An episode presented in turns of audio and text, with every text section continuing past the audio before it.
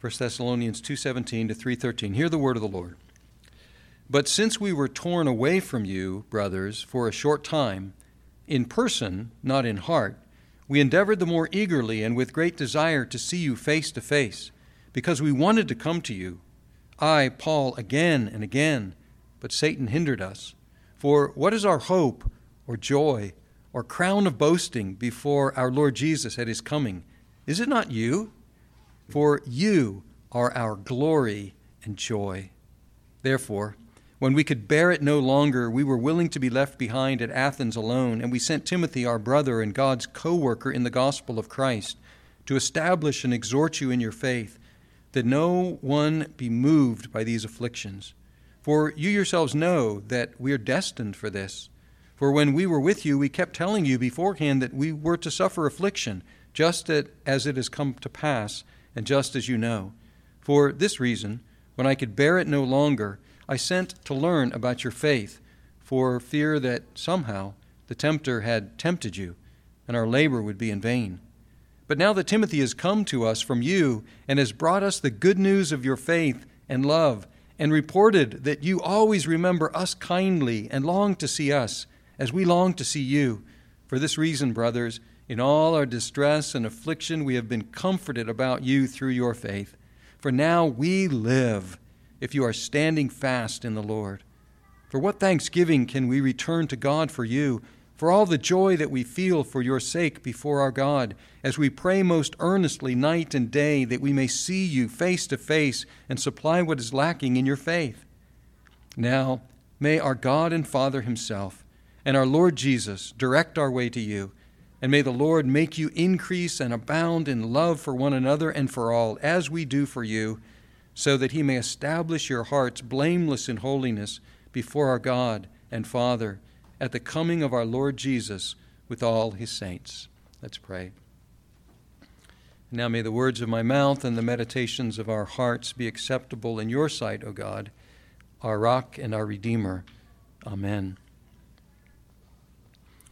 When there is geographical distance, for whatever reason, between two parties in a close relationship, maybe girlfriend, boyfriend, or close friends, or husband, wife, brothers and sisters, we can get concerned about a couple of things, especially if there's not much communication going on.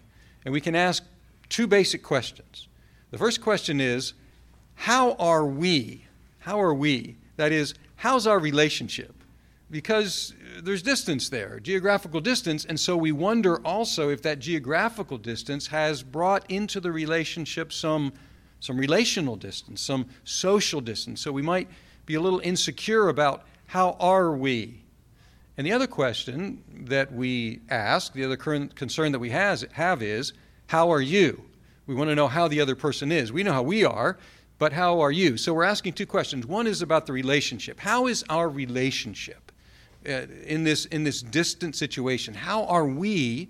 And then the other question is, I want to know about you too. How are you doing? Because we, we don't see each other. How, how are you? Now, uh, these two questions are the two questions that come up here in this text. The first question is that the missionaries are asking the Thessalonians, How are we? How are things between us? And the other question is, How are you all doing? Now, uh, we have internet, we have texting, we have email, we have uh, long distance calling. We can resolve these things more quickly, but they didn't have those things. And so the geographical distance also, in many cases, meant silence for weeks or even months. And that, that provokes an even greater concern. Now, the missionaries start out here expressing something that they have expressed over and over in this letter, and that is, we really, really want to see you. Look at verse 17. We were torn away from you. And if you go back to chapter 17 of Acts and look at verse 10, you find that they were. You remember that they came into town, they settled in, and Paul was engaged in some sort of a business there, a trade, and it was going quite well. They preached in the synagogue, and, and they had a good response. And then uh, some of the leaders of the, the Jewish synagogue, they, they stirred up the city and they got some, some rabble rousers from the marketplace and they, they had something of a, a riot in the city. And then they grabbed Jason, who was a friend of Paul's. Looked like maybe Jason, he was the, he was not maybe, he was the, the host of Paul and the missionaries. And, and they brought Jason in and they had him give a deposit. We don't know what the arrangement was, but it looks something like this Jason, we're going to keep your money. You get these guys out of town now and don't let them come back. Uh, and, and so, Jason, we're counting on you to, to cause this, this, this riot to die down. And, and they did that. The brothers, the brothers got, got the missionaries out of town overnight. They disappeared overnight.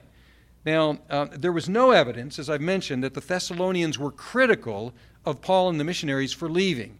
Rather, they were the ones who got them out of town. However, the missionaries just disappeared overnight, and they left some, some explaining to do. And it sounds like there were some rumors circulating about, oh, here comes some traveling charlatans taking advantage of you. And, and so they, they, were, they were concerned that maybe some of the Christians were, were beginning to believe some of these rumors. And so they're saying, How are we doing here? We, we really desire to see you. Look at verse 18. They express themselves in the, in, the, in the most tender of terms. Well, 17. We were torn away from you, brothers, for a short time, not in person or rather in person but not in heart, that is physically but, but not in heart, we endeavored the more eagerly and with great desire to see you face to face because we wanted to come to you. You getting the point? They wanted to see them. And then Paul says, I, Paul. So they're writing in the plural, and then so I, Paul, again and again. He says, but Satan hindered us. Now, we don't know how Satan hindered them. It may have been that arrangement that they were banned from the city. We don't know if that was the arrangement, how Satan hindered them. I'm sure there are many dissertations written about how Satan hindered them, but we don't know. It was something mysterious to us that they were not able to go back at that time. And so, what do they say? We really, really want to see you. Why? Because we're concerned. And then they express on their part. They don't know how the Thessalonians are feeling, but they want to express they, their, their, their feelings towards the Thessalonians. And they say some of the most beautiful things in all of the New Testament about the believers. They say, You are our delight. And they pile up words to describe their delight. And they use a, a rhetorical question here in verse 19 For what is our hope or joy or crown of boasting before our Lord Jesus at his coming. Is it not you? For you are our glory and joy. This is beautiful. We don't know how you're feeling towards us, but we want to express ourselves towards you. You are our hope. You are our joy. You are our crown of boasting. You are our glory. But notice when. What's the, what's the time frame here? They say, You are our hope our joy, our crown of boasting, our glory before our Lord Jesus at his coming. At his coming. So the reference here is future. And what they're saying is this that when Jesus comes again and we have to give an account for our lives and for our ministry, all we need to do is point to you and say, Lord Jesus, do you know what we've done with our lives? Do you know what we have done with our ministry? Look at the Thessalonian church, and you will have the answer.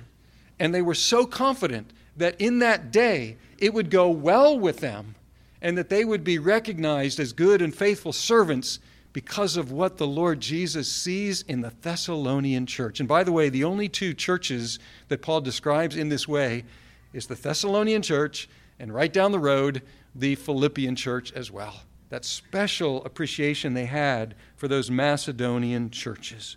They were confident in them that in that day, when they would stand before their Lord, they wouldn't need to say a word.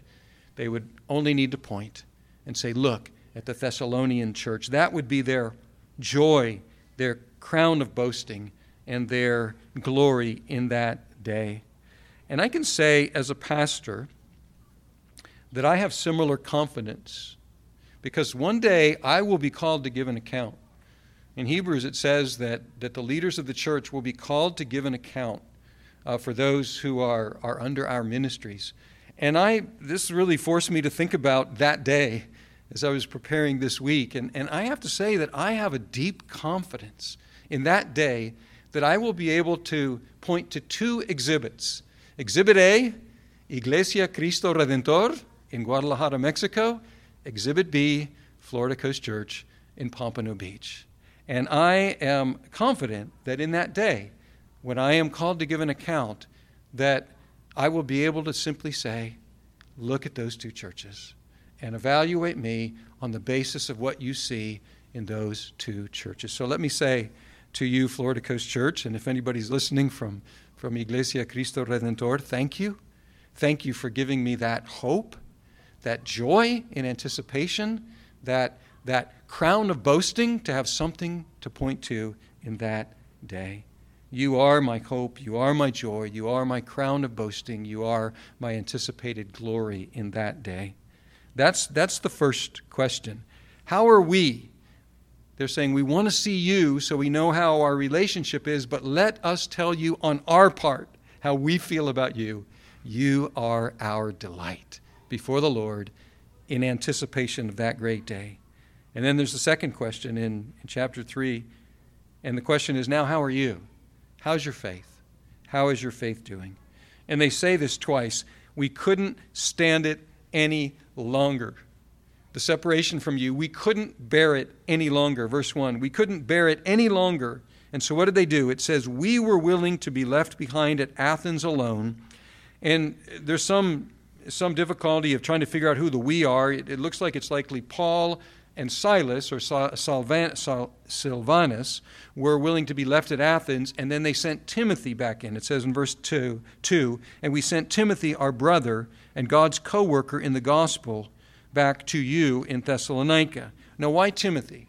Well, um, who was arrested in Philippi? Do you remember? It was Paul and Silas. They were the, the main ones. Timothy and Luke weren't arrested there. So uh, then we get to Thessalonica. Uh, it looks like the same, the same two were the, the ones that were the focus of the persecution, Paul and Silas. And so Timothy was, was kind of flying under the radar. He was still a young man, he was still an understudy here, he was a protege here, and, and very, very recent missionary. He was also half Gentile. So he probably wouldn't have stuck out as much as these, these two full Jews if they had gone back into town. But I want you to notice the confidence that, that Paul and Silas have in Timothy. They say, He is our brother, our, our colleague, and he is God's co worker. So he's not only our brother, he's God's co worker in the gospel of Christ. So he's getting a, quite an assignment here to go back in undercover and to do a couple of things. One is, in verse 2, to establish and exhort you in your faith. But he's also there to find out how they're doing, to find out how their faith is. Because there's a concern here, verse 3 that no one be moved by these afflictions. What afflictions? The afflictions that kept going. The church was born in affliction, and the church continued in affliction. The, the countrymen of the, of the Thessalonians, uh, Thessalonians were, were still against them. The, the church was still beleaguered, still persecuted. And he says, We're concerned about your faith in the midst of these, these afflictions. But then he says, we told you this was going to happen. And you, you yourselves know, uh, knew that this was going to happen. Verse 3 No one be moved by these afflictions, for you yourselves know that we, we are destined for this. For when we were with you, we kept telling you beforehand that we were to suffer affliction just as, as, as it has come to pass, and just as you know. So the gospel was born there in affliction. And he said, You're going to continue to be afflicted. We told you this from the beginning. And the Thessalonians would have known this. Why? Well, as soon as they came to faith, what did they suffer? Affliction. They suffered opposition from, from their, their countrymen and women. And so they're just reminding them that this is not an unusual situation. Now, and I've said this a number of times when we read the New Testament, we who live in, in safety and in comfort, uh, it, it's, it's hard for us to enter into this because we haven't experienced this kind of thing. Maybe someday we will, but, but this is normal Christian living. You see this in the New Testament. This is normal Christian living uh, affliction and opposition and persecution. And most Christians around the world, or many Christians around the world, don't need to be told this. They know this. They get up every day and they experience this. And so this is, this is normal. For us, it, it, it's something that we kind of we have our noses pressed up against the glass and we're looking at at, at what normal Christianity looks like in much of the world and throughout history. But uh, it says, You know this, you know this.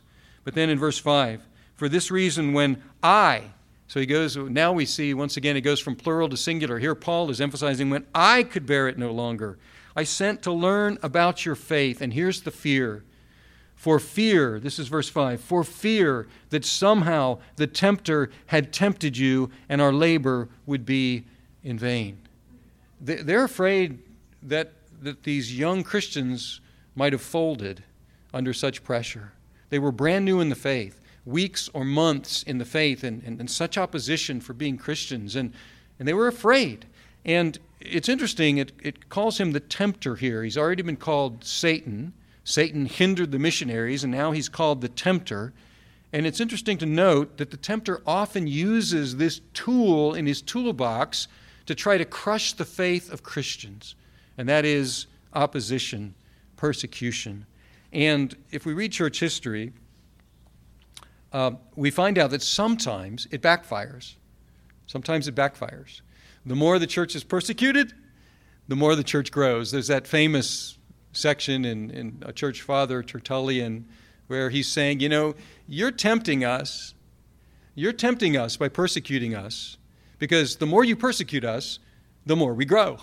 And you're tempting us because we might think of this, I'm paraphrasing, think of this as a kind of a church growth method. The more you tempt us, the more we grow. Or, I'm sorry, the more you persecute us, the more we grow. And we might get kind of used to this, this great growth. And so you're tempting us by this, by helping us in this way. And, and he says that famous line about the, the, uh, the blood of the martyrs is seed and it's the seed that causes the church to grow. He says, eh, the more you cut us down like grass, the more, the more we grow up. And sometimes that happens. But other times the church is desolated. And in individual cases, sometimes it's too much. And the Christians just, just throw in the towel and they give it up. And they say, this, this is just too much. And you want evidence of that in, in the New Testament? Read, read the letter to the Hebrews. The whole situation of the letter to the Hebrews was they had, they had been stalwart. They had, they had accepted the plundering of the, their possessions with joy, but it had gotten to a level when it was just too much, and they were tempted to throw in the towel. That's why the constant pleading throughout the letter of the Hebrews is don't go back, don't turn aside, don't give up your salvation. You're almost there. You just got a little, little while longer to persevere. And so sometimes it works. Sometimes it can crush Christians and crush their faith. And that, that's the fear here. They didn't have news, and so they wanted to know how the Christians were doing. So, how were they doing? Well, we find out that Timothy came back in verse 6. And here's the news report. What are the two questions? How are we? What's our relationship like? And how are you? And Timothy comes back with reports about both of those things. Verse 6. But now that Timothy has come to us from you and has brought us the good news, the verb here is the normal use for evangelize. Uh, Timothy has evangelized us, and that means bringing good news. And it's an unusual use of that word. Usually it's a technical term meaning evangelize, but, but here they use that word uniquely here in, in, in all of Paul's writings. He has brought us the good news and he has evangelized us of your what? Two things. Of your faith. How are you doing? Their faith is good. And your love. How are we doing? Good. Things are great. Fine. And reported that you always remember us kindly and long to see us as we long to see you. Whew. It sounds kind of like boyfriend, girlfriend trying to figure out you know how the relationship is? You know, here's how I'm feeling. Send a letter, send an email, send a text, and waiting and waiting and waiting and see the speech bubble come up. And what's the answer going to be? I loved you too. I can't wait to see you. I miss you so much. What a relief. And that's how this feels here. They long to see the missionaries just like the missionaries long to see them. Their faith was intact and their love was intact as well. And then verse 7 here's the whew, what a relief. For this reason, brothers, in all our distress and affliction, we have been comforted about you through your faith. And now, verse 8, it's beautiful. It says, For now we live if you are standing fast in the Lord. That's how much the lives of the missionaries were bound up with the faith of their disciples in Thessalonica or Thessalonica. That's how close that relationship was. That if the Thessalonians were not doing well, the missionaries were not doing well either. If the, the Thessalonians were doing well in their faith, the missionaries were saying, We are alive. We have life. This is, this is how this is how disciple makers feel when they make disciples. They're spiritual children, and parents can understand this, right?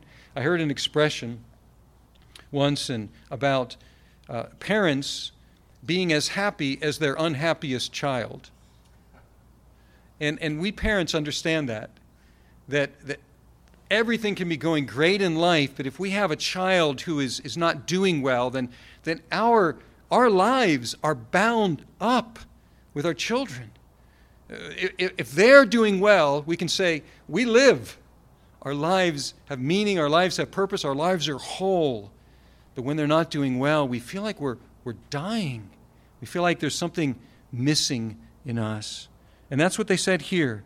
As long as you are doing well, we are doing well. If you're standing fast, now we live. Parents can understand this, and pastors can understand this as well. Church leaders can understand this as well about our churches and about previous churches if we've had previous churches that we've pastored. This is, this is, this is how we feel. This is what keeps us up at night. We say, How is the church doing? If the church is doing well, I can sleep. If the church is not doing well, I toss and I turn. I'm concerned. After we left Guadalajara, we were there for, I think you know, we were there for 20 years in Guadalajara, started the church and saw it through all of its stages, and then felt that it was time to leave and, and leave room for all the people we'd trained and get back here close to my parents. And, and we thought maybe we had one more, one more church plant in us and, uh, and, and, it looks like maybe we do. Uh, and uh, we, we left there, and they went through some really, really difficult times after we left. Really difficult times. A couple periods when, when it looked like it was touch and go. And, and I have to say, I felt like I was dying. I felt like I was dying. I, I felt like if that church doesn't make it, I don't know if I can make it either. That's how bound up our lives were with their lives. And, and, and, that's, that's the feeling here. And then they, they pulled through it. And I got to be down there, as you know, a few weeks ago, and I got to be there in this, this packed church with, with all of these new families, with a, Uh, a 60 or 70 year old woman getting baptized that day, with new people coming to faith. And, and my, my reaction as I stood before that church, it was also near my birthday, so they had all the, the kids up there, dozens of kids up there singing happy birthday, and then this big cake. And my experience was one of those experiences, like I have had a few times in life, of saying, if I die right now, I die a supremely happy man. My experience was, I live because they are doing well. Well, that's what the missionaries said here. That was the relief. And then they broke into another, another rhetorical question. And here you see how they pile on once again the ideas in verse 9. For what thanksgiving can we return to God for you? For all the joy that we feel for your sake before our God as we pray most earnestly night and day that we may see your face and supply what is lacking in your faith. Now that's an interesting pivot, isn't it? They say, We want to see you but we realize that you're not complete yet. Yes, you're our hope, you're our joy, you're our crown of boasting, you're our glory in that day, but you're still new in the faith, and there's still some things lacking, and we want to help you with those things that are lacking. And this is an amazing pivot between the first part of the letter and the second part of the letter. The first part of the letter is, We want to see you. No, we really want to see you we really want to see you. We, we keep trying to figure out how to see you. We really want to see you over and over and over. The second part of the letter is there's some things missing in your faith, and here they are. And so next week we'll start some of those things, some of the things that were missing in the, in the faith of the, the Thessalonians. But before that, before that transition, there's, there's, another, there's another section that's a transition, and that's in verse 11 to 13. And this is a, a kind of a wish prayer. So it, it says that this first part is being wrapped up, and now there's a prayer here. And what is that prayer? Now may our God and Father Himself and our Lord Jesus, note that there's prayer directed to God the Father and to the Lord Jesus, may our God and Father Himself and our Lord Jesus direct our way to you. That's the, that's the first part of the letter. We want to come to you. May God make that happen. And then, may the Lord make you increase and abound in love for one another and for all, as we do for you, so that He may establish your hearts blameless in holiness before our God and Father at the coming of our Lord Jesus with all His saints. And now He's, he's previewing some of the, the, the themes He's going to talk about in the rest of the letter. What are they? Love for one another the coming of the Lord Jesus, blamelessness in holiness, and the coming of the Lord Jesus with all his saints. So now he's given us a, an index of what's coming. It's a beautiful prayer that sums up the first part and prepares us for the second part. I won't say much about those now because the rest of the letter is about these themes, and we'll get to them when we get to them in the different sections. Paul summed up, really, what he said here, he summed up in, in one line that he said to the, the, uh, the Corinthian church, which is interesting because the Corinthian church, that was a rocky relationship, if there ever was one, between missionary and church. But he said this to the Corinthians in 2 Corinthians 7 3 You are in our hearts to die together and to live together. You are in our hearts to die together and to live together. Not all Christians are apostles. Not all Christians are pastors and elders, but all Christians are called to make disciples. Not all Christians are parents, but all Christians are called to make disciples. And so we should think about this. Is there anyone in my life with whom I am so bound up that if they're not doing well, I'm not doing well? Apart from children and grandchildren, that's kind of a given apart from close relatives, that's kind of a given. But are there other people, other Christians, in whom I have given so much of myself, invested so much of myself, that if they're not doing well, I feel like I'm dying. And if they're doing well, everything else can be going wrong, but I can say, I live. That's the joy and the sorrow and the risk of making disciples. But that's the calling that all Christians have. Not just to tuck into our comfortable relationships, but to, as the, the missionary said, we were delighted not to give you just the gospel, we were delighted to give you our lives as well.